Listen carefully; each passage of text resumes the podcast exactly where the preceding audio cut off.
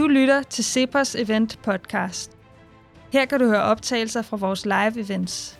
Du er velkommen til selv at deltage live til kommende events, fysisk eller virtuelt. Tilmeld dig vores nyhedsbrev på cepos punktum d k og modtag invitationer direkte i din indbakke.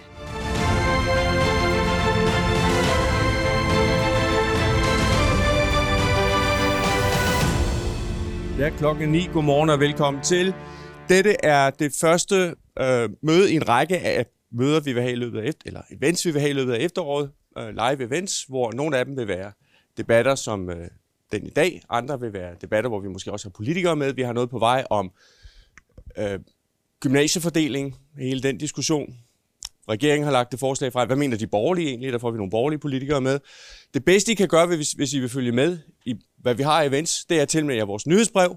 Det gælder også alle dem, der er med online. Jeg skal sige, det skal man være opmærksom på, når man sidder her i lokalet. Det kan virke øh, fint nok at, at bede om ordet. Øh, så skal man lige huske, at man bliver optaget. Og øh, øh, for evigt, i al evighed. Så længe internettet eksisterer, så vil man ligge der. Så hvis man har et problem med det, så skal man ikke øh, bede om om ordet. Så tak til dem, der også er med online, og selvfølgelig en særlig tak til Lars Andersen fra Arbejderbevægelsens Erhvervsråd og vores egen Mads Lundby Hansen. Det, der kommer til at ske, det er, at vi starter med et kort oplæg fra Mads. Hvor lang tid vil det tage, Mads?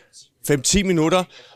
Og Lars, det samme fra dig, og så vil der være god tid til lidt pingpong frem og tilbage, og så kan vi til sidst nå at gå til salen for spørgsmål, og Det, vi forsøger os lidt frem, hvad der fungerer godt. Vi startede med at tænke, at vi lever i en tid, hvor folk er vant til, at det skal gå rimelig tæt, så vi har kun sat en time af. Det vil sige, at I kan være ude af døren klokken ti, og det kommer vi til at efterleve sharp, godt halv minut over eller noget af den stil, men det er, det er konceptet. Og hvis det viser sig så at være lidt for stramt, så kan det være, at vi udvider det til halvanden time. Men lad os nu se, om vi kan klare det på en time. Det tror jeg, vi kan. Og med den indledning skal jeg lige, jeg glemte at sige, jeg hedder Martin Ågerup, jeg er direktør her i CEPOS, så velkommen til alle, velkommen til alle online, og Mads, øh, ordet er dit. Og det, vi skal diskutere, det er jo Finansloven tyve treogtyve. Der er masser at komme ind på, inflation og hvad ved jeg. Tak for ordet, og først og fremmest tak øh, til Lars for, at Lars møder op i CEPOS salonger her i København. Jeg tror, det er debuten for, øh, for Lars her i lokalerne, men det, det er godt at se dig her. Jeg har debatteret med Lars i, i sytten år, øh, det har været en fornøjelse. Øh, så vi tager en til. Øh, udfordringerne for dansk økonomi og behovet for reformer og finanslov treogtyve. Skal vi ikke lige give et øh, snapshot på øh, dansk økonomi? Vi har rekordlav øh, ledighed på omkring to komma fem procent. Øh, ledigheden ligger i tusinder på godt halvfjerds tusind, så man skal fylde vel parken. Det må Jørgen vide et par gange, så har man antallet af, af ledige i Danmark. Men det er rekordlavt. Der er et enormt pres på arbejdsmarkedet, øh, både offentlige øh, virksomheder og øh, private virksomheder melder om meget, meget stor øh, mangel på Øh, arbejdskraft, øh, store rekrutteringsproblemer. Øh, vi har rekordhøj offentlig beskæftigelse, kommer jeg tilbage til. Vi har rekordhøj privat beskæftigelse. Øh, øh, vi har et meget højt velstandsniveau i øjeblikket, det højeste vi har haft. Når vi måler i forhold til andre lande, så ligger vi også rekordlavt. Det gjorde vi også inden Mette Frederiksen kom til, allerede i nitten. Var det sådan, at øh, vi lå nummer seks ud af øh, otteogtredive O E C D-lande på øh, O E C D's B N P-rangliste, hvor man korrigerer for købekraftsforskelle. Øh, så det betaler sig at have borgerlige regeringer. Vi er rykket fra en øh, tolv-trettende plads øh, fra starten af nullerne til øh, i dag en sjette plads. Sådan er det blandt andet, fordi at man har udvidet beskæftigelsen varigt gennem reformer med over to hundrede tusind personer. Forestil jer to hundrede tusind, der går på arbejde hver dag frem for ikke at gøre det. Så får man en fornemmelse af, at der er sket noget i de her øh, år med borgerlig regering. Øh, inflationen øh, lå på otte komma syv procent i øh, juli øh, i år i forhold til øh, sidste år. Øh, det er vores største udfordring. Så vil jeg også nævne, at der her til morgen klokken otte er kommet nye B N P-tal øh, for dansk økonomi. Øh, vi er mange, der egentlig havde frygtet en nedgang i øh, B N P, øh, men øh, B N P voksede overraskende stærkt øh, med nul komma syv procent. Tal blev revideret, øh, men med nul komma syv procent op. Industrien øh, kører derudad, selvfølgelig også hotel- og restaurationsbranchen. Øh, øh, det er naturligt, når corona øh, er, er væk. Det, der ikke er naturligt, det er, at den offentlige sektor banker også derudad i andet kvartal. Og det må man undre sig over, fordi øh, under corona er der blevet ansat rigtig mange i den offentlige sektor. Øh, Poder, sundhedspersonale osv., det har man kunne begrunde ud fra øh, det, man gjorde omkring corona. Men det burde også være sådan, at når corona er overstået, og det corona er vel de facto overstået i øjeblikket, så burde vi se en nedgang i den offentlige beskæftigelse. Det har vi overhovedet ikke set, selvom Finansministeriet har budgetteret med en kraftig nedgang her i første halvår. Så den blev op en stigning på fireogtredive tusind i alt, det kommer jeg tilbage til. Inflationen, med at sige nogle ord om, øh, når vi har den inflation, vi har i dag øh, i øh, Danmark, i E U og også i, i øh, U S A, så skyldes det, at E C B har fejlet i Europa, og Øh, Fed har fejlet i U S A.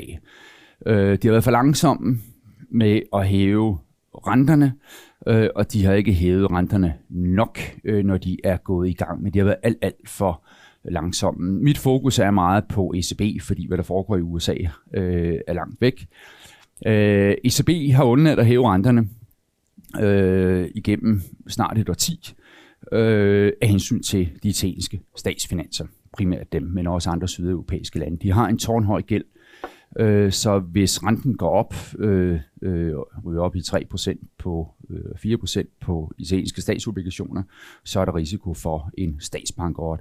Så man har holdt renten meget lav af hensyn til i høj grad øh, de italienske og sydeuropæiske statsfinanser. Man har også ville forlænge opsvinget selvfølgelig, men øh, jeg synes, det har været et fuldstændig forkert fokus, øh, og det er et fokus, der er i strid med traktaten. Der står, at E C B skal have et fokus, det er lav inflation, og det er ikke det, man har haft øh, fokus på. Man kan også stille det spørgsmål, hvorfor skulle italienske politikere rydde op på, på statsfinanserne, når de ved, at E C B kommer renden og køber de øh, italienske statsobligationer, som I ikke gider købe, fordi de er for risikable, renten ikke er høj nok. Ja, øh, videre.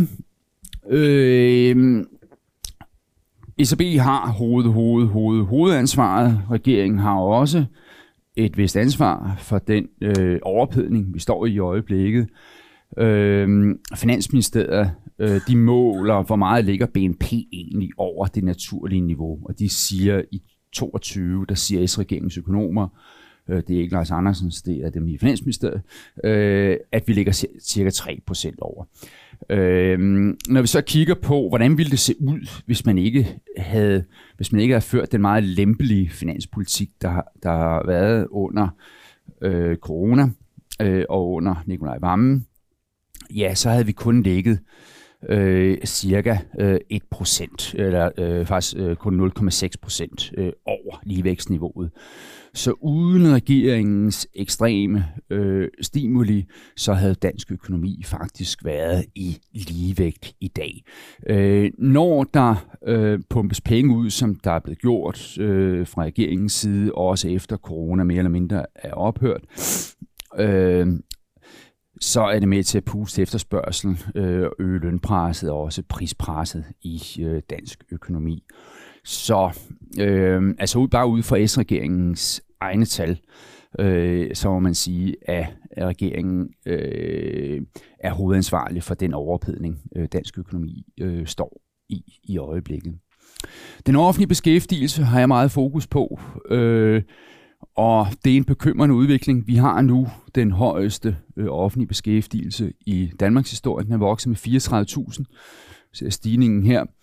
Øh, og selvfølgelig, som jeg sagde før, øh, når der er coronaudbrud og brug for sundhedspersonale, poder og så videre, så kan det begrundes.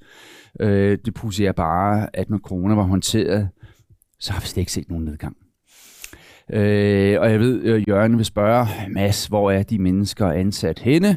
Og jeg vil svare Jørgen, øh, det ved vi ikke noget om. Øh, vi har nogle indikationer af, at der er kommet flere i sundhedssektoren, men det er den private og offentlige sundhedssektor, social øh, sektor under, øh, under et. Vi har også set tal for forsvar, administration og politi, hvor der har været en stigning på cirka ti tusind øh, i den her øh, periode.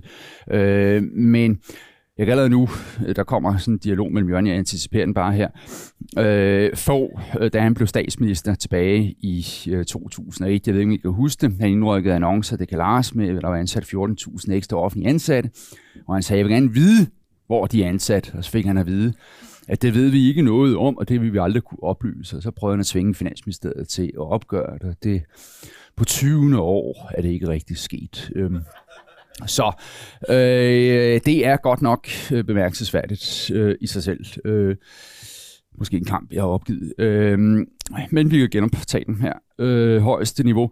Øh, ja, øh, jeg synes, der er... Altså, Finansministeriet har budgetteret med at vi skulle se en samlet nedgang i den offentlige beskæftigelse på øh, seks tusind øh, i indeværende år som gennemsnit. Hvis det skal nås, så mener jeg, at vi har beregnet os frem til, at det ikke er rigtigt, Jørgen, at, beske- at den offentlige beskæftigelse her i juni måned, altså det tal, der kommer om få dage, skal falde med en femogtyve til tredive tusind. Jeg ved ikke, hvor mange der tror på det.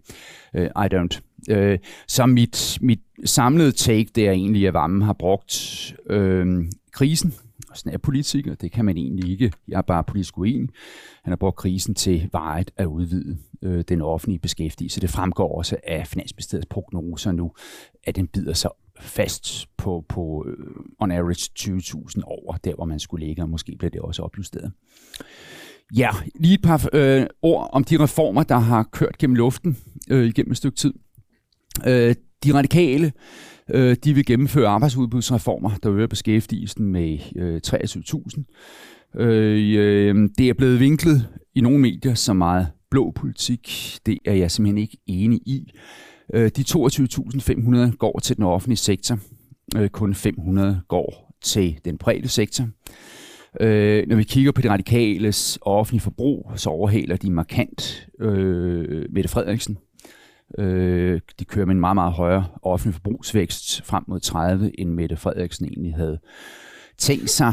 Jeg så Peter Hummelgaard her i fredags klokken seksten på børsen punktum d k ud og kvittere for denne høje offentlige forbrugsvækst. Det var noget, han gerne ville lave forståelsespapir med de radikale om, så de radikale har vildt båret ved til at få den offentlige sektor til at blive større. Jeg kunne egentlig godt forestille mig, Mette Frederiksen til næste valg bare går til valg på flere offentlige ansat og tager den øh, kamp med de blå plus noget højere Arne-pension eller sådan noget. Øhm, men grundlæggende, når man kigger på den radikale plan, så laver man reformer for at gøre den offentlige sektor større.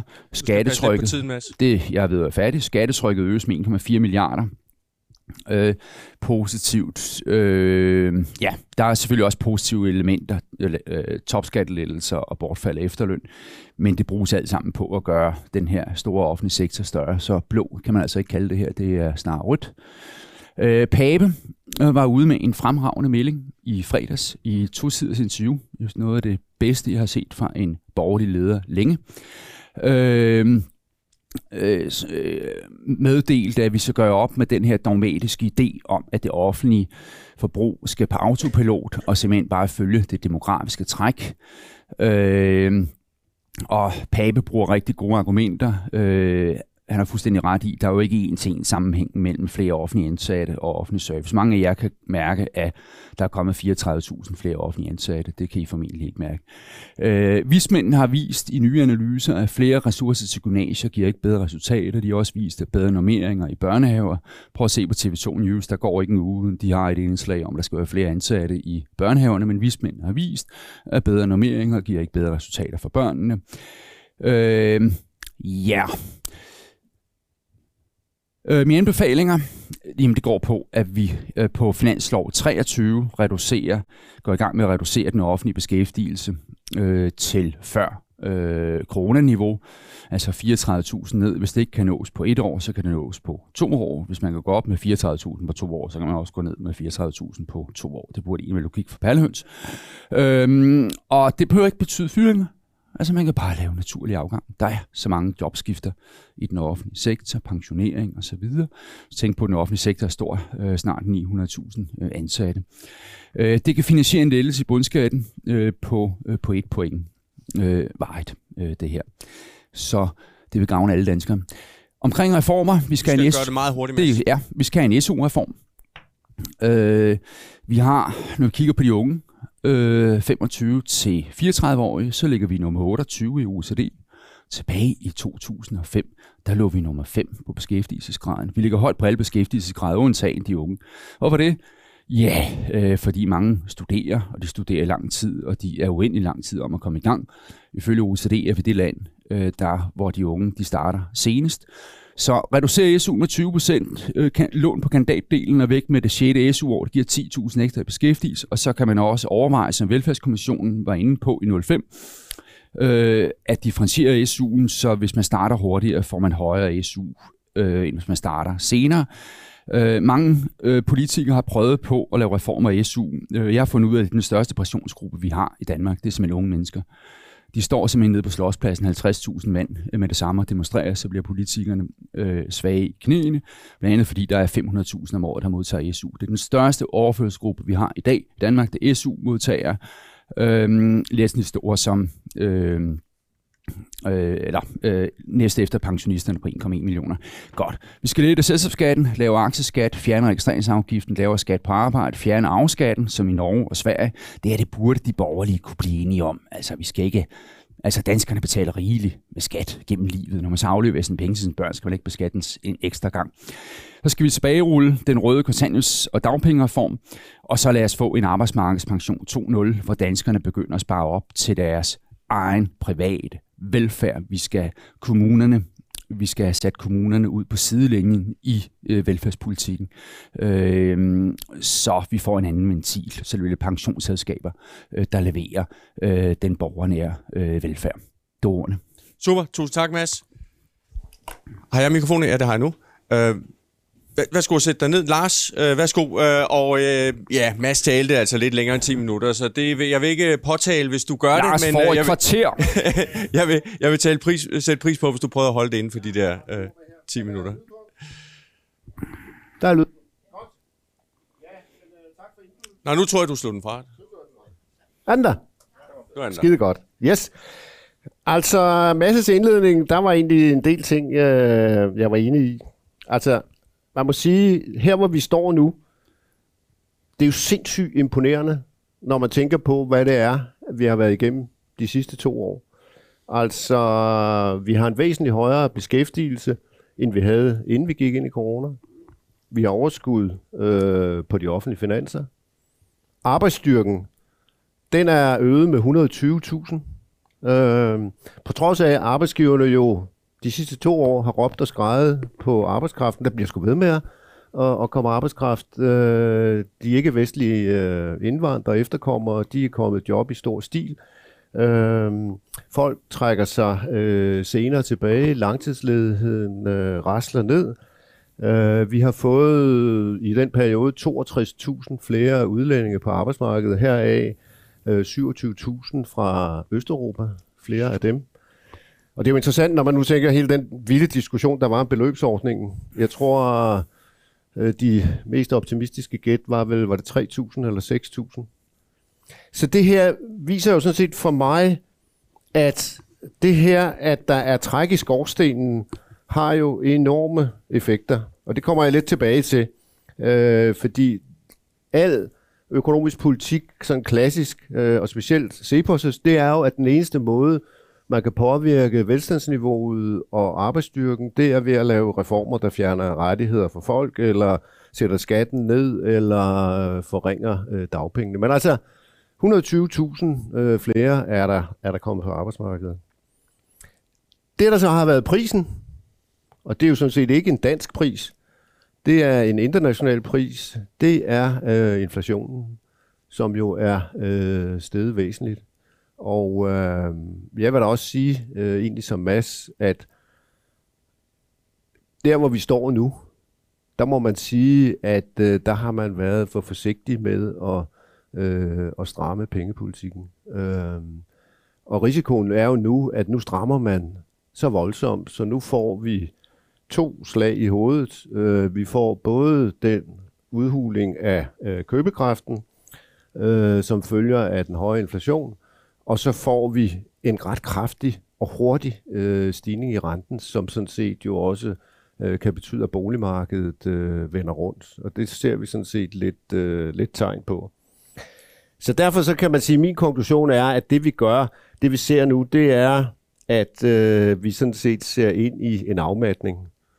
Øh, og belært af øh, erfaringerne på, hvor gode man var til finanskrisen, så vil jeg ikke sætte styrke på, vel? Men altså det eneste, jeg vil sige, det er jo, at der er jo ikke en forgældet øh, privat sektor på samme måde som under finanskrisen. Så derfor så er min bedste bud, at det bliver øh, en afmatning. Men altså, hvis først russerne lukker for gassen øh, til Europa her øh, til efteråret og vinteren, øh, og vi er en meget eksportdrevet økonomi, øh, boligmarkedet vender, Øh, købekraften er, er faldende, så kan det godt øh, gå hen og, og ikke blive så kønt. Og det man må sige, givet jo, at den her inflation er international. Og det er jo ikke en løndrevet inflation. Faktisk, hvis I kigger på lønudviklingen, jamen, den ligger stadigvæk på de der øh, tre, tre komma fem, fire procent. Der er jo ikke noget acceleration i den. Så det er jo ren og skær over efterspørgsel, varer over efterspørgsel. Og der må man bare sige, at øh, der er sgu ikke meget at stille op. Altså, vi har prøvet at lave analyser af, øh, Nationalbanken lavede jo i gamle dage, da vi havde mere fokus på inflationen, sådan en prismodel, hvor man kunne øh, trække importpriserne ud. Og det har vi forsøgt at kigge på, og der ligger vi faktisk, øh, hvis man trækker energi, fødevarer og de importpriser, der kommer, og så indlejer sig, så ligger vi sgu sådan set på halvanden til to procent i sådan underliggende markedsdrevet indlandsk inflation. Og det gør jo, at der ikke er meget, vi kan stille op, og man kan sige, at alt det, der har været forsøgt, og specielt internationalt, ved at man begynder at sætte skatter ned, eller øh, sætte afgifter ned, det er jo sådan set bare med til at forhindre den der ubehagelige tilpasning, der nu skal ske, fordi at øh, enten skal udbuddet op, af råvarer og så videre og energi, eller også så øh, skal efterspørgselen ned. Så det er jo trist at sige, øh, altså der er sgu ikke meget at stille op. Man kan så lave nogle målrettede øh, kompensationer, øh, og ja, det kan man overveje, om der er nogen, der simpelthen jo øh, har så øh, langsom indkomstudvikling, og så få øh, penge at gøre godt med, som man vil kompensere. Det har man gjort lidt. Det her, det så mig frem til, at jeg vil sige, Øh, finanspolitisk, øh, hvis man gik tilbage til foråret, var der måske det der, at der kunne tale for, at man skulle stramme finanspolitikken, men givet, at vi sandsynligvis er på vej ind i en afmatning, så vil det der være. Øh, altså, først har vi inflationen, så har vi renten. Hvis man så oveni øh, giver den et drøn med, med finanspolitikken, øh, så går det da galt. Så, så jeg vil heller ikke argumentere for, at du skal føre en ekspansiv finanspolitik, men i hvert fald mere neutral øh, finanspolitik. Og så skal man måske i treogtyve have øh, krudtet tørt, hvis det er sådan, at, at hele byggesektoren vender kraftigere, end vi tror. Fordi der har man jo sat nogle øh, anlægsarbejder på pause og sådan noget. Så det er sådan set selve konjunkturpolitikken.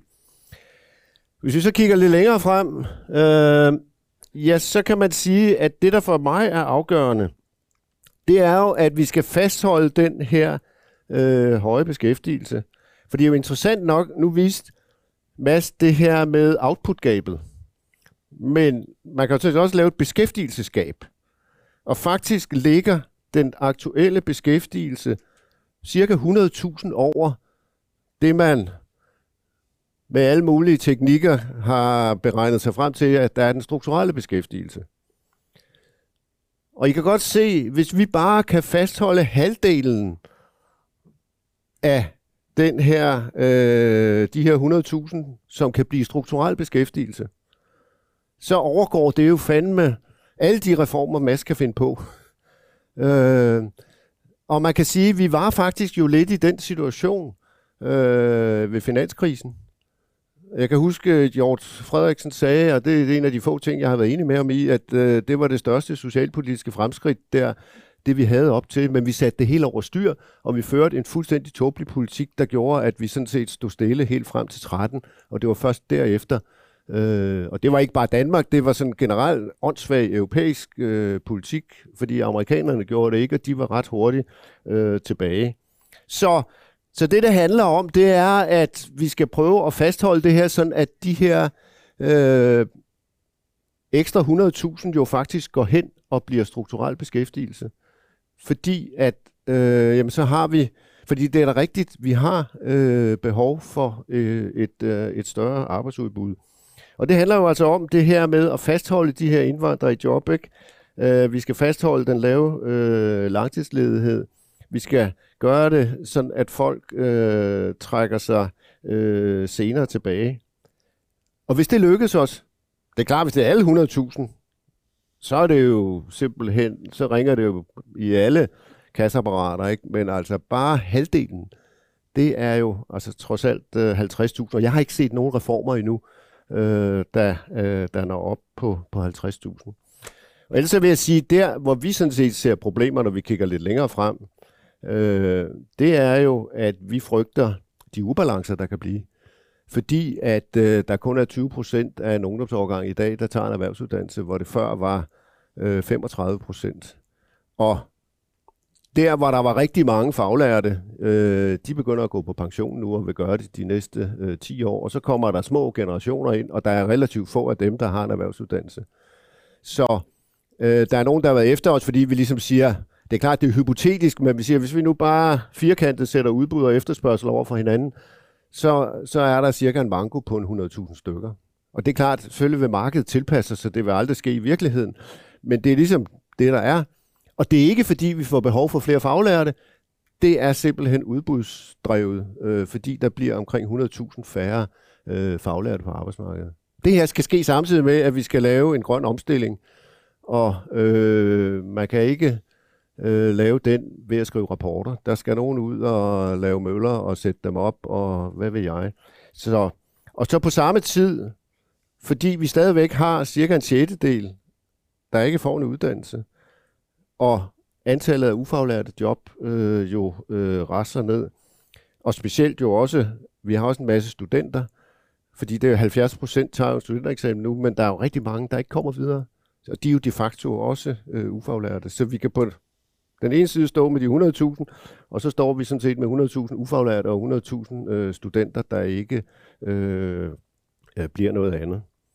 Og så har vi yderligere det problem, at det, der er blevet hovedvejen i vores uddannelsessystem, det er en universitetsuddannelse. Øh, altså i dag er der cirka ni til ti procent akademikere. Hvis vi ser på, hvor mange der vælger en studentereksamen, eller tror en universitetsuddannelse, og kigger frem, ja, så er vi jo oppe på, at cirka en tredjedel af arbejdsstyrken skal have en universitetsuddannelse. Jeg er selv akademiker, jeg synes jo, at vi kan noget, men altså, er der behov for en tredjedel af arbejdsmarkedet, der er akademikere? Samtidig så står vi og mangler øh, folk med en mellemlang videregående uddannelse, alle professionsuddannelserne, og vi står og mangler akademiuddannelser. Der er en kæmpe udfordring i at få drejet øh, det her øh, tankskib. Øh. Offentlig forbrug, øh, jamen altså man kan sige, der hvor jeg ser, at vi skal ligge, det er jo masser af nulvækst. Øh, altså jeg mener, vi bør øh, minimum kunne klare øh, det demografiske, altså sådan at vi tager højde for, hvor mange flere børn der bliver, hvor mange flere ældre der bliver. Og det bliver der jo øh, nogle stykker af. Og så vil jeg faktisk også sige på længere sigt, at vi sådan set også nødt til at sørge for, at kvaliteten følger med. Og i modsætning til Mads, ja, det, det vil så, hvis ikke man, hvis man laver nulvækst, så frigiver det til den private sektor, men det frigiver ikke til det, vi tror, for det frigiver til, at folk de begynder at vælge private løsninger. Altså jeg tror, der er det her behov for de her ydelser. Vi kan allerede se det. Altså der mangler jordmøder, men hvis jeg også samtidig ser, så har der vel aldrig været så mange private jordmøder, som der er nu. Og det er jo fordi, at når servicen ikke er ordentlig på sygehusene, ja, så betaler folk så sgu øh, til det. Vi kan også se det på private friskoler, altså at øh, de er i vækst, fordi folk synes, kvaliteten Man vil garanteret se noget tilsvarende på daginstitutionsområdet. Vi vil se, at øh, privathospitalerne vokser øh, endnu mere, folk i større udstrækning tegner. Så min pointe ved det her er mere, jamen der bliver sgu behov for de samme. Det er mere om de har øh, etiketten offentlig, eller de har etiketten øh, privat øh, i panden. Hvis ikke vi er i stand til at øh, ligesom følge behovene. Men jeg er da enig med Mads, vi skal sgu da gøre alt for. Altså, det offentlige sektor er ikke til for de offentlige ansattes skyld. Det offentlige er til for at yde den service. Og alle de steder, hvor vi kan gøre det mere effektivt og gøre det smartere, det skal vi da gøre. Det er da klart. Kunne jeg bede dig om lige at, at runde af nu? Nu har du det kan jeg. Til som as. Yes! Så vil jeg bare lige sige, at øh, ej, pension, det gemmer jeg. Øh, den anden udfordring, øh, eller den sidste udfordring, det er jo hele den her grønne omstilling. Altså, hvordan øh, vi vil lykkes øh, med den. Og så, i modsætning til Mads, øh, hvis man ønsker et andet samfund, hvor den offentlige sektor fylder mere eller mindre, jamen så er det måske, så, så kan man godt købe ind på Masses. Men hvis man ønsker et samfund, hvor vi har et ordentligt velfærdsservice, ja, så har vi sådan set plukket de laveste frugter. Og det vil sige, at øh, den vej, vi må gå, det er den der øh, lidt tunge, øh, usikre vej, som Nina Schmidt står for med sine øh, anden generationsreformer. Tusind tak, Lars. Godt. En øh, hurtig replik fra Mads. Det skal være meget hurtigt, fordi vi skal også til salen og så videre. Men hurtig replik fra Mads, og så eventuelt en øh, replik tilbage fra, øh, fra Lars. Ja. Øh. Og øh, jeg vil lige sige, at øh, er man på online, og det er der en tres til femogtres personer, der er, så vidt jeg kan ses, øh, plus et helt gymnasium, så vidt jeg er informeret, øh, så øh, er man meget velkommen til at skrive nogle spørgsmål øh, online, som jeg følger med i. Det er ikke så, det er jeg er ikke i gang med at f- øh, være på Facebook eller Instagram eller så på en computer herover. Ja. Jeg følger simpelthen med i, om der er nogen, der skriver noget. Så det er man også med, velkommen til at gøre. Og så tager vi ind til salen. Ma- Mads, værsgo. Ja. Du får lige en hurtig replik. Øh, tak. Øh, tak, Lars, for et øh, fint øh, indlæg. Øh, jeg er jo ikke enig i alt, øh, men øh, interessante positioner med noget kendt. Øh, du taler om, at beskæftigelsen ligger i øjeblikket hundrede tusind over det strukturelle øh, niveau. Øh, og det, øh, det er der meget tyder på. Og hvis vi bare kan fastholde de halvtreds tusind, men hvis vi skal fastholde de halvtreds tusind, og de ikke skal forsvinde som dug for solen, øh, så skal vi jo lave nogle reformer. Øh, vi så jo under finanskrisen, Lars, som du selv var inde på. Nå, undskyld, jeg lige afbryder, Mads. Øh, du ryster på hovedet, Lars. Øh, det må jeg ikke. Hvor, nej, jo, det, jo, det må, må du gerne. gerne. Men, men, men, men jeg vil bare høre, hvad... hvad Nå, må jeg altså, ikke lige tale ud? I, I det hele taget, dit, dit, dit indlæg... Nej, nu tager vi, holder vi lige fast i det her. Jeg er også i gang med det. De, de halvtreds tusind der, du, du, du siger, der, har, der er der ikke brug for reformer. Hvad mener du, der er brug for? For at fastholde de halvtreds tusind. Altså, er, du, du taler er, om at fastholde. Et eller andet skal der gøres, ikke? Ja, ja, men det er jo, at vi skal fastholde den høje beskæftigelse. Hvis vi pludselig får en konjunkturnedgang, hvor vi mister, lad os sige, hundrede tusind eller sådan noget, ikke? Så er det næsten forfra igen, ikke? Øh, og, hvordan, fordi, og hvordan skal man gøre det?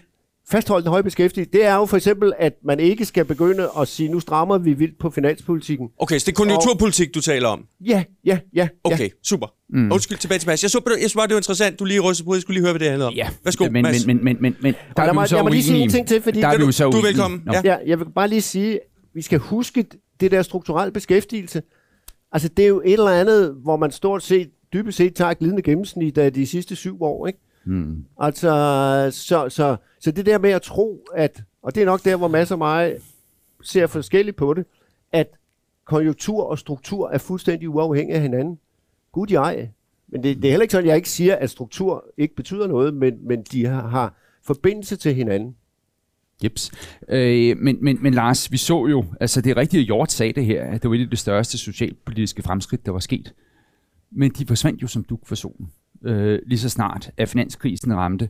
Og derfor gælder det om at gøre den her beskæftigelse varig og holdbar, og det gør man altså gennem reformer.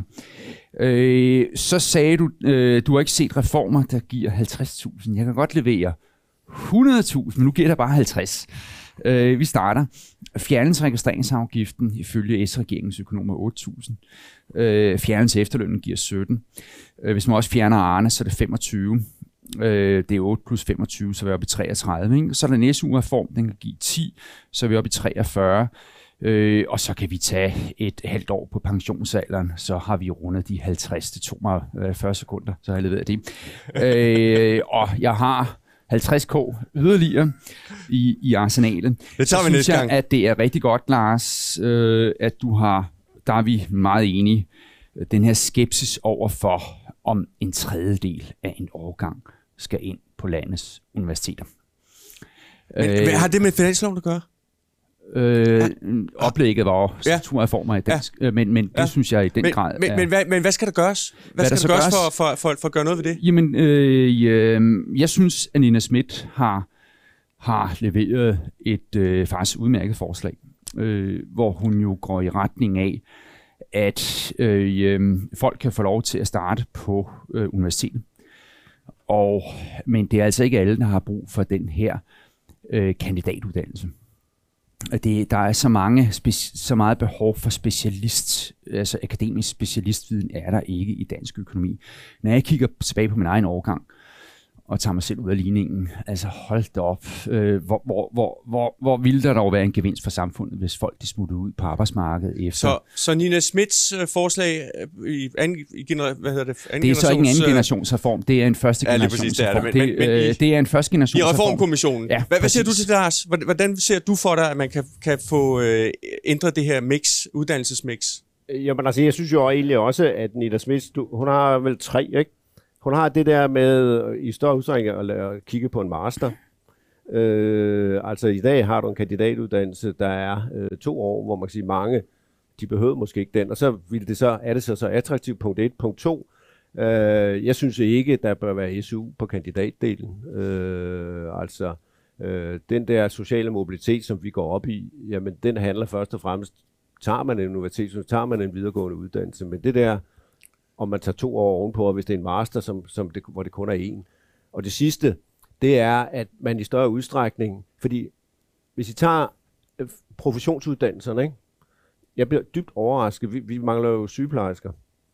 Og så læste jeg, at der var sådan set fire hundrede kvalificerede sygeplejersker, der ikke var kommet ind, fordi der var ikke praktikpladser nok. Øh, så, så det der med, at folk ikke gider det, altså... Øh, det virker crazy, og det, det er det samme, tror jeg, på pædagog, det er også, fordi de skal jo i praktik, og det er jo godt. Tilsvarende mener jeg, at man sådan set på universitetsuddannelserne skulle sige, jamen enten har man master, eller også har man en erhvervskandidat, altså hvor man sådan set er halvt i job. Det løser jo også vores S U-problem. Altså nu masser jeg, begge to politter, vi synes, vi har gjort en god karriere. halvtreds procent af den karriere, måske mere, det er sgu da vores studenterjob. Det er der ikke... Ja. Det, og det job er der ikke, efterfølgende. Det, det er der ikke... Altså, ja. det, er jo, det er jo det, der er fødekæden. Fuldstændig. Fuldstændig. Så, så det er sådan tre elementer. Hvor var du student hen, Lars? Ja. På Københavns Universitet. Nej, øh, dit studenterjob. Jeg var i Adam-gruppen, og det er jo sådan set øh, hele mit øh, liv, ikke? Ja. Altså. Hvis jeg lige må, må, må supplere den her engang, øh, det er en god pointe, altså... meget, meget stor del af det, jeg bruger i dag, det lærte jeg i Finansministeriet i øh, Lykketoft skattepolitiske kontor. Øh, og så, ligesom Lars, lærte jeg ufattelig meget i min studenterjob. Altså, det, det er de to, øh, som var øh, arbejde i Venstre på Christiansborg, det er de to ting, øh, jeg trækker på i dag. I, du siger halvtreds procent, jeg er sgu op på firs procent. Så er der lige en enkelt ting, som er meget vigtig. Hvorimod sytten år i CEPOS ikke rigtig har... jo, der har, der har selvfølgelig også lært mig. Men, men, men, men, men, men, men, men, men, men øh, Lars, du var inde på, øh, at øh, det her med nulvækst og så videre, og hvis vi ikke har vækst i den offentlige sektor, så begynder folk at vælge private løsninger. Og det er du fuldstændig ret i. Øh, Det er blandt andet sigtet øh, med det, øh, jeg foreslår her. Så jeg synes jo, det er fuldstændig klart for enhver, at altså kig på mediebilledet med utilfredshed med offentlig service osv. Vi har næst flest offentlige ansatte i O E C D per indbygger. Vi har Danmarks historiens højeste antal offentlige ansatte, fireogtredive tusind siden corona. Alligevel hører vi hele tiden om, dårlig service, der er ikke nok medarbejdere i den offentlige sektor. Vi har simpelthen brug for nogle, nogle nye ventiler, og det er derfor, at jeg igennem årtier nu har spillet forslaget om velfærdsopsparing ind, hvor man kan sige, at pensionskasserne, de har håndteret vores pension. Har I hørt nogle politikere tale om højere, højere folkepension? Er der nogen, der har hørt om det? Nej, det er der ikke nogen, der har hørt om. Hvorfor det? Fordi pension klarer vi selv. Hvis vi skal have højere pension, så sparer vi op. Alle har hørt om, at danskerne er utilfredse med den offentlige service. Så her for mig ser jeg løsningen, at pensionsbranchen øh, går ind og øh, bærer en velfærdsopsparing ind, så man sparer op til sin egen ældrepleje, ældreservice øh, med videre, så vi får en helt anden ventil. Så når man er utilfreds med den service, man får, så retter man henvendelse til sit private pensionsselskab. Så kan vi også gøre noget på den korte bane omkring frit valg. Altså ved, at øh, når man skal vælge folkeskole, daginstitution, you name it, i, i, øh, i den offentlige sektor, øh, så skal man have mulighed for at vælge nogle private leverandører. Det kan også være en ventil, men for mig at se er den bedste ventil, øh, og det der er Columbus-ægget, det er, at vi skal have en arbejdsmarkedspension to punkt nul. Slytter tog initiativet i syvogfirs. Øh, der er brug for en arbejdsmarkedspension to punkt nul. Hvad siger du til det, Lars? Jamen, jeg er fundamentalt uenig. Altså, hvad jeg vil sige, noget af det, der vel især er styrken ved de skandinaviske velfærdssamfund, det er, at vi har skattebetalt service. Altså, forestil jer, at vi skal til at have tillægs... Altså, tillægs, for der er jo flere og flere, der har en sundhedsforsikring, sådan at de kan komme øh, hurtigt til. Vi kan se det, vi har selv lavet analyser af folkeskoleområdet, ikke? Hvordan folkeskolen er på tilbagetog, og øh, fri- og privatskoler... Øh, vinder frem, og når man så ser på, hvem er det, der så går de forskellige steder, jamen så kan vi se, at begge dele bliver mindre blandet, og de frie og privatskolerne bliver mindre blandet, forstået som, at det er i højere grad øh, højere middelklasse, der går der, og folkeskolerne bliver mindre blandet, fordi det er i højere grad, at de laver sociale lag. Altså for mig er det, at det offentlige, de, at vi har den her fælles infrastruktur, er et fundament, og jeg vil endda gå så vidt som at sige, nu har vi ikke diskuteret ulighed, Mads og jeg, men altså, den der ændring i uligheden, hvis vi for eksempel satte topskatten ned, det er peanuts i forhold til de uligheder, vi skaber i muligheder, hvis vi begynder at øh, ligesom sige, nu skal vi ikke have nogen ordentlige offentlige servicetilbud mere. Øh, Lars, hvis jeg lige må udfordre den kort. Øh, øh, hvis nu vi får et, et privat marked for ældrepleje, sundhed osv. via vores pensionsselskaber, så er det jo noget, der frigør nogle ressourcer. Det er jo ikke alle, der har en arbejdsmarkedspension. Der er nogen, der er uden for arbejdsfællesskabet, øh, desværre, som ikke sparer op til deres egen pension. Så er der jo egentlig flere ressourcer til dem. Sådan kunne man også stille ja, men det op. Sådan, sådan hænger det bare ikke sammen, Mads, fordi det er det, du kan se de steder, hvor man siger, okay, nu laver vi noget, måde, noget målrettet. Det, der er styrken hos os, det er trods alt, at flertallet af danskere synes, vi er egentlig villige til at betale en høj skat. Hvis først du ikke betaler til sundhedsvæsenet, hvis ikke du betaler til daginstitutioner, hvis ikke du betaler til skoler, ja, så begynder man for alvor at sige, hvad fanden skal jeg så betale skat for? Så dit argument for, at der ikke skal være privat ind, det er, at, at villighed til at betale en høj skat skal være til stede. Altså ja. Det er i virkeligheden, ja. Dit argument er, at, øh, at der skal være en, en, en folkelig opbakning til den samfundsvision, mm. som jamen, du tror, ser for jamen, dig med jamen, et højt skattetryk. Jamen, der, der er der ingen tvivl om for mig at se. Det, der er styrken, og det, der er det stærke ved de skandinaviske velfærdsmodeller, det er, at folk er villige til at betale den skat, der finansierer vores velfærdsservice. Og det er også derfor, sådan, når der er diskussioner om, hvordan man nu skal opkræve skatter og sådan noget, så siger jeg sådan set, at det vigtigste, det er sgu, at vi faktisk kan opkræve skatter. Hvordan folk påvirkes du egentlig, Lars, af de undersøgelser, der er kommet fra vismændene her de senere år, der viser, at flere ressourcer til gymnasier giver ikke bedre resultater, bedre normeringer i daginstitutioner. Vi har de højeste normeringer i Norden ifølge øh, vismændene. Bedre normeringer giver ikke bedre resultater. At, for mig indikerer det, at selvfølgelig, hvis man går ned på nul kroner i udgifter, så falder servicen. Men når man når et vist udgiftsniveau, og der, der er vi altså generelt, så er det ikke så meget, om man putter en procent flere ressourcer ind, så er det mere, hvordan man bruger ressourcerne. Hvordan reagerer du ja, for, egentlig på de undersøgelser altså fra, fra, fra vismændene? For mig der er to ting. For det første, mm. så, så er der det der, at du har nogle af de der ting, hvor du investerer i børn, daginstitutioner, folkeskoler osv., hvor jeg, hvor jeg vil sige, at det har sgu en effekt i forhold til, hvordan du klarer sig senere hen. Så er der en anden ting, som måske er vigtigere. Der det viser vismændene noget andet. Ah, men der har også været kritik af det. Men, men, men, men, men det afgørende for mig er, at hvis ikke den offentlige service overhovedet kan følge med de forventninger, som brugerne har, så har vi et problem. Uafhængig af... Og vi og... har et problem, og der er det min pointe, at jeg synes bare, alt tyder på, at den der one size fits all, der kører ind via den offentlige service, den tilfredsstiller simpelthen ikke danskerne, der nu er så velstående. Vi vil have noget mere, og super, det mere må man selv betale for. Det er en meget interessant ja, ja. diskussion, den her, og øh, jeg vil gerne lige runde en ting øh, til, men, men her, derefter går vi til salen, så man må meget gerne markere, øh, tænke over, hvad man vil spørge om, fatte sig i korthed, øh, rent faktisk stille et spørgsmål. Det er sådan et, der starter med et H V, og så ender med et spørgsmålstegn.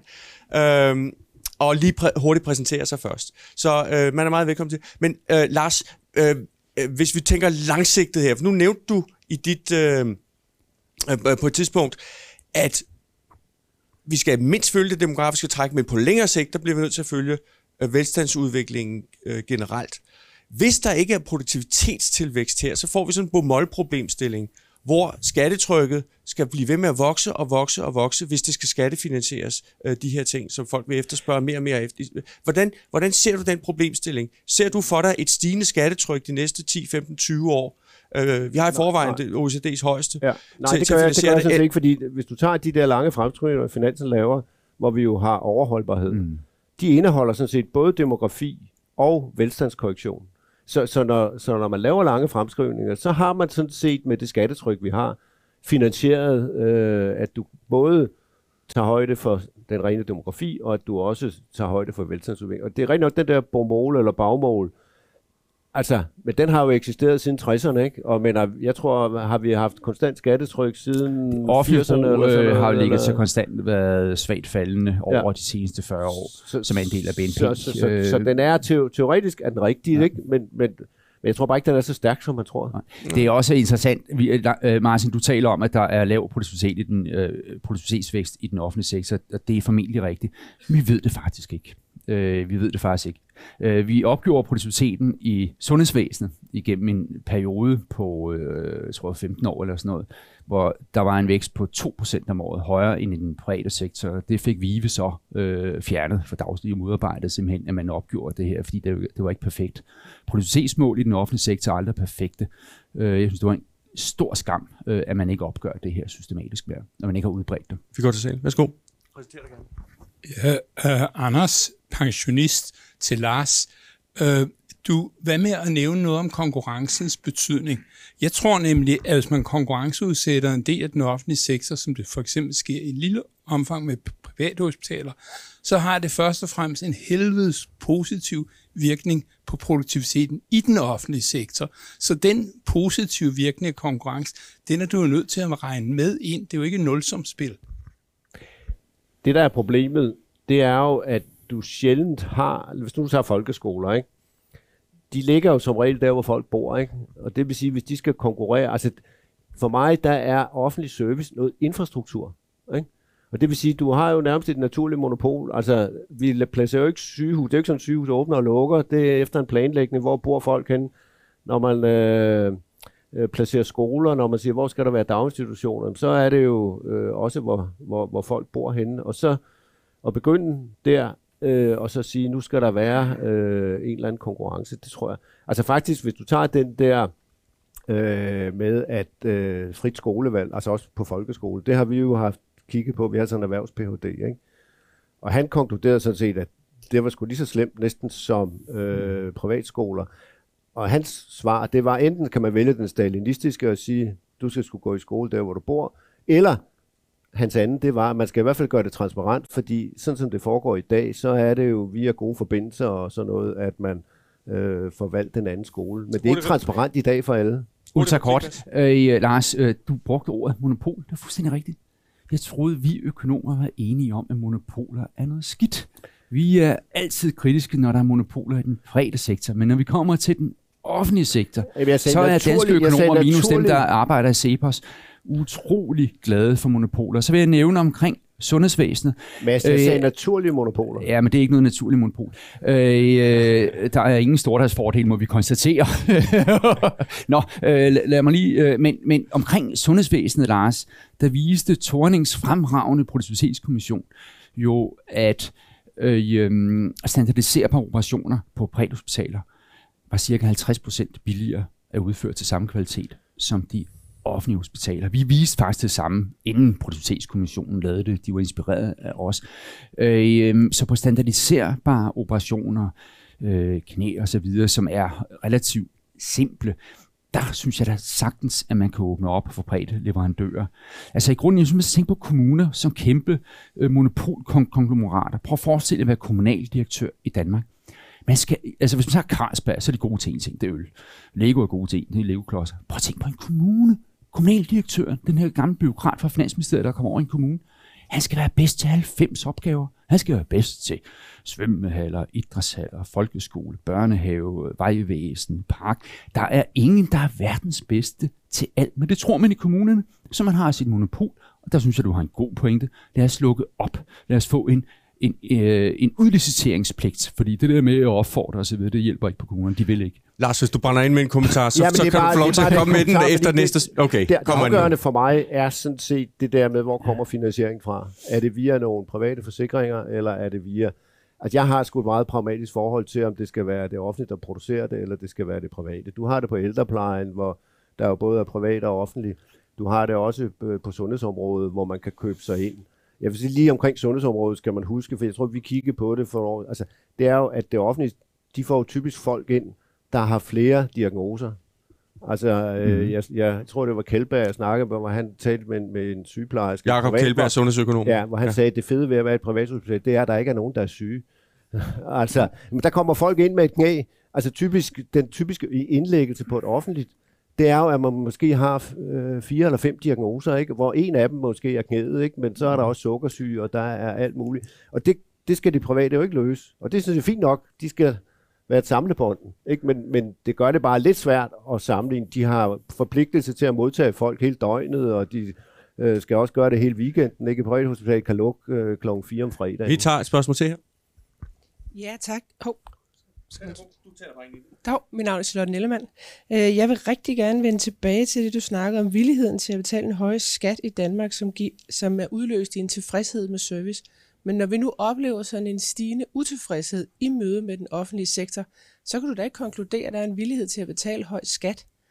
Altså hele den her flugt, som du selv er inde på, mod privatskoler kontra folkeskoler, privathospitaler kontra offentlige hospitaler, det er da om noget et udtryk for, at man ikke er tilfreds med det serviceniveau, man modtager for de skattekroner, man lægger. Jeg tror sådan set mere, det er et, det er et udtryk for, at man ikke er tilfreds med den service, man får. Altså, øh, nu må vi se, øh, der er jo ikke nogen, der er gået til valg. Altså, CEPOS har det hele tiden med, skatten skal ned, men det er jo ikke mange partier, der går til valg på, at vores hedeste ønske, det er, at vi skal skære i den offentlige sektor, og vi skal skære i overførserne, fordi vi skal sætte skatten ned. Altså, det er jo et valgprogram, som har vind i sejlene i U S A, men det kan godt være, at det kommer, nu, nu ser vi ved valget, men altså, det har jo ikke været... det der med, at man kan vinde vælgere på øh, og, og sætte skatten ned. Og det er det, jeg mener, at vi sådan set er villige til at øh, betale den skat, vi betaler, fordi vi synes, vi får noget for det. Men det gør jeg, ikke jeg det samme, som man bare er tilfreds, vel? Når Venstre er gået til valg på lavere skat, så har de vundet valget siden to tusind og et. Så ja, det er bare en anekdote. Ja. Så, okay, ja, men ja. Du er ikke valgforsker, Mads. Nej, det er jeg så ikke. men, men, det, men det er jo en rigtig observation. Nu tager vi lige to spørgsmål i, i, i rap. I må huske at lige nævne jeres navn. Værsgo. Ja. Øh, Ebbe von Arsdorf, jeg er privatperson. Jeg har et spørgsmål til arbejdsudbuddet. Øh, vi ved, at øh, de offentlige ansatte de går tidligere på pension, og de er i stor udstrækning på deltid. Det vil sige, at der er et kæmpe udnyttet potentiale. Hvad er jeres bud på, og hvad vi kan gøre ved det? Og vi tager lige den næste også. Værsgo. Mange tak. Christian, ja, øh, inflationen den er jo på vej mod øh, tocifrede tal. Hvis I var finansminister i Danmark, hvad vil I så gøre, og hvad ser I? Hvad er jeres perspektiv på nationaløkonomien, når vi ser frem imod øh, øh, overenskomstforhandlinger i øh, treogtyve? Det er jo et interessant perspektiv. En ja. del finansministerpost mellem Lars Andersen ja. og Mads Lundby Hansen. Ja. Ja. Ja. Det kunne være skægt, ikke? Ja. Jo. Ja. Men, ja, jeg, vil, jeg vil svare to, definitivt. To spørgsmål. Offentlig beskæftigelse og inflation. Værsgo. Ja. Hvis jeg starter bagfra med inflationen. Det eneste, jeg vil sige, det er, at jeg håber fandme, at øh, inflationen er nede på de der tre stykker eller sådan noget, når, når vi når foråret. Ikke? Og det er der også rimelig sandsynlighed for. Øh, altså, du har ikke set nogen lønprisspiral. Øh, og, og du begynder at se råvarepriser, øh, der falder. Du kan se, at benzinpriserne er allerede så småt på vej ned. Altså, I skal jo huske, selvom priserne bliver ved med at være høje, hvis bare ikke de bliver ved med at stige, så får vi jo altså, så er inflationen nul. Så det er ikke, jeg siger ikke, at priserne kommer ned, men jeg siger, at, at stigningstakten måske øh, bliver, bliver mere normal. Ikke? Men Lars, Om, dit, dit syn må da også være, at lønningerne skal med op, ellers falder lønkvoten jo. Altså... Nej, ikke, ikke til sådan noget... Altså det her, det er jo noget råvarebaseret. Hvis det var, fordi at øh, virksomhederne væltede sig i overskud, ikke? Så ville man jo sige, okay, jamen det skal lønmodtagerne der have andel af. Det var jo lidt den diskussion, vi havde her med de lokale overenskomstforhandlinger i foråret. Men, men sådan et udefrakommende, altså der er jo ikke... Øh, altså det er ligesom sådan et chok, man bare må leve igennem. Hvad siger du? Dyrtidsregulering. Ja, den er væk. Ja, Dyrtidsregulering ja. Blev der ja, sagt. Ja. Man skal ja, ja. Ikke sige noget, ja, ja. Uden at man har en mikrofon, for det så, men, så, så bliver, det, bliver det opfattet godt. Som oprør fra staten. Det var så inflationen. Og så er der det der omkring øh, offentlige ansatte. Og jeg er da helt enig med dig i, jeg synes, at det er deprimerende, at, at, at offentlige ansatte har et arbejdsmiljø, der går... Enten det, at de har så dårligt arbejdsmiljø, eller alle er gift med mænd, øh, som er nogle år ældre, og så... Øh, når de går på pension, så går kvinden også på pension. Det er vel de to vigtigste øh, mekanismer. Og så kan du sige, at, at arbejdstiden, ja, det skal man sgu gøre noget for, og så skal man jo finde ud af, hvornår er det noget, man har valgt, og hvornår er det noget, der er dikteret af arbejdsgiverne. Og i det omfang, det er dikteret af arbejdsgiverne, mm. så, så skal der sgu gøres noget. Ikke? Og hvis, man, hvis du absolut vil tænke økonomiske incitamenter, så kunne man jo godt lave en model, hvor man siger, at øh, du betaler et eller andet per job, og så får du kompensation per time. Ikke? Og det vil sige, at ved et fuldtidsjob, så går det i balance, og sådan at det koster noget, fordi der er mange arbejdsgiver, der godt kan tænke sig at have bare nogle få timer, fordi det er der, der er spidsbelastning. Ikke? Det er ikke kun medarbejderne, der siger, at jeg har ikke lyst til at arbejde fuldtid. Men hvordan løser det så et, et problem med at gøre servicen bedre ved at ansætte dem længere? Hvis man kun har brug for dem i spidsbelastningen, så er det jo bare en ekstra udgift at have dem uden for den. Og, men altså, så må du jo lægge, øh, tilretlægge dit arbejde anderledes, ikke? Ja. Øh... ja. Hvordan får man dem til det? Jeg vil sige konkurrence. Altså, ej, jeg vil, må, jeg, må, jeg svare, lige, må jeg ikke lige komme med et forsvar, for nu synes jeg, at man har, vi har bashed den offentlige sektor.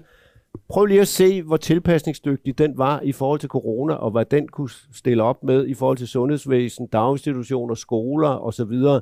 Altså det der med, at det er sådan noget ufleksibelt, øh, bureaukratisk noget, det køber jeg sgu ikke. Okay. Altså den var fandme hurtigt til at omstille sig til ændrede vilkår. Mads? Ja, øh, hvis jeg var finansminister, Øh, så ville det blive godt. Se, hvor glad han blev. Øh, altså, så ville jeg øh, forklare danskerne, at nu har vi haft den her øh, store stigning i den offentlige beskæftigelse på fireogtredive tusind. Og det kunne begrundes øh, ud fra corona. Nu skal den ned igen.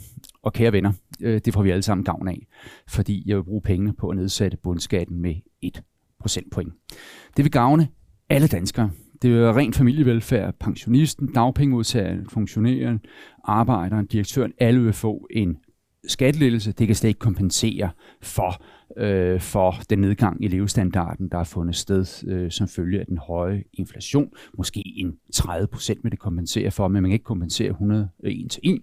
Det vil jeg gøre som det første. Så vil jeg møde op nede i ØkoFinrådet i Thatchers ånd.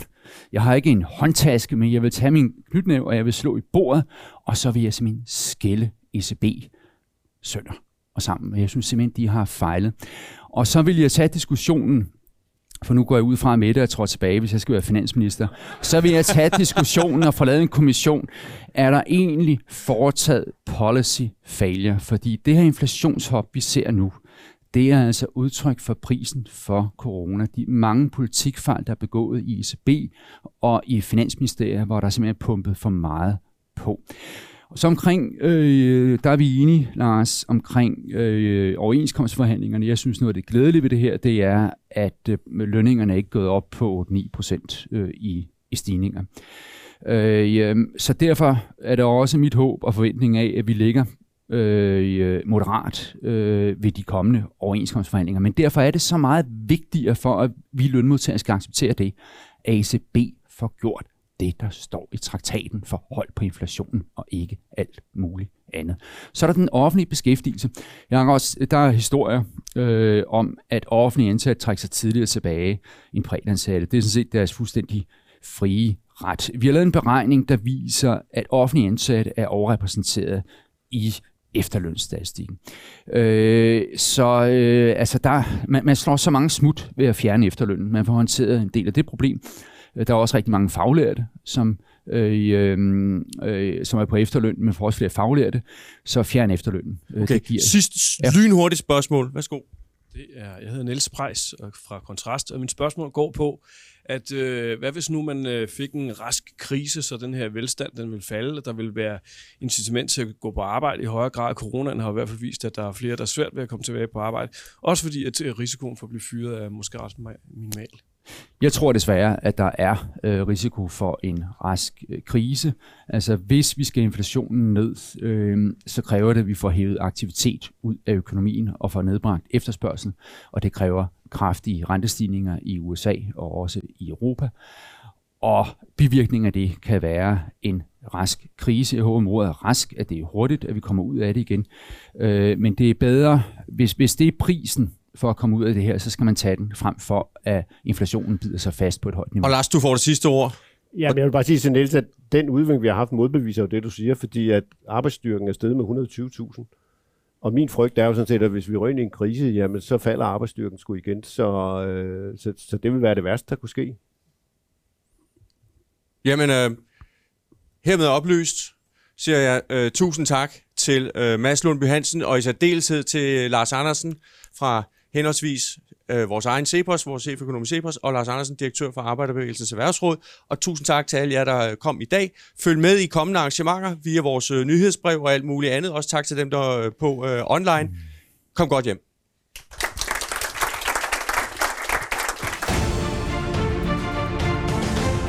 Tak fordi du lyttede med. Denne podcast og CEPOS øvrige arbejde er kun muligt takket være private donationer. Støt CEPOS, så vi kan fortsætte vores uafhængige arbejde for at gøre danskerne og deres familier friere og rigere. Se hvordan du kan give et bidrag på cepos punktum d k.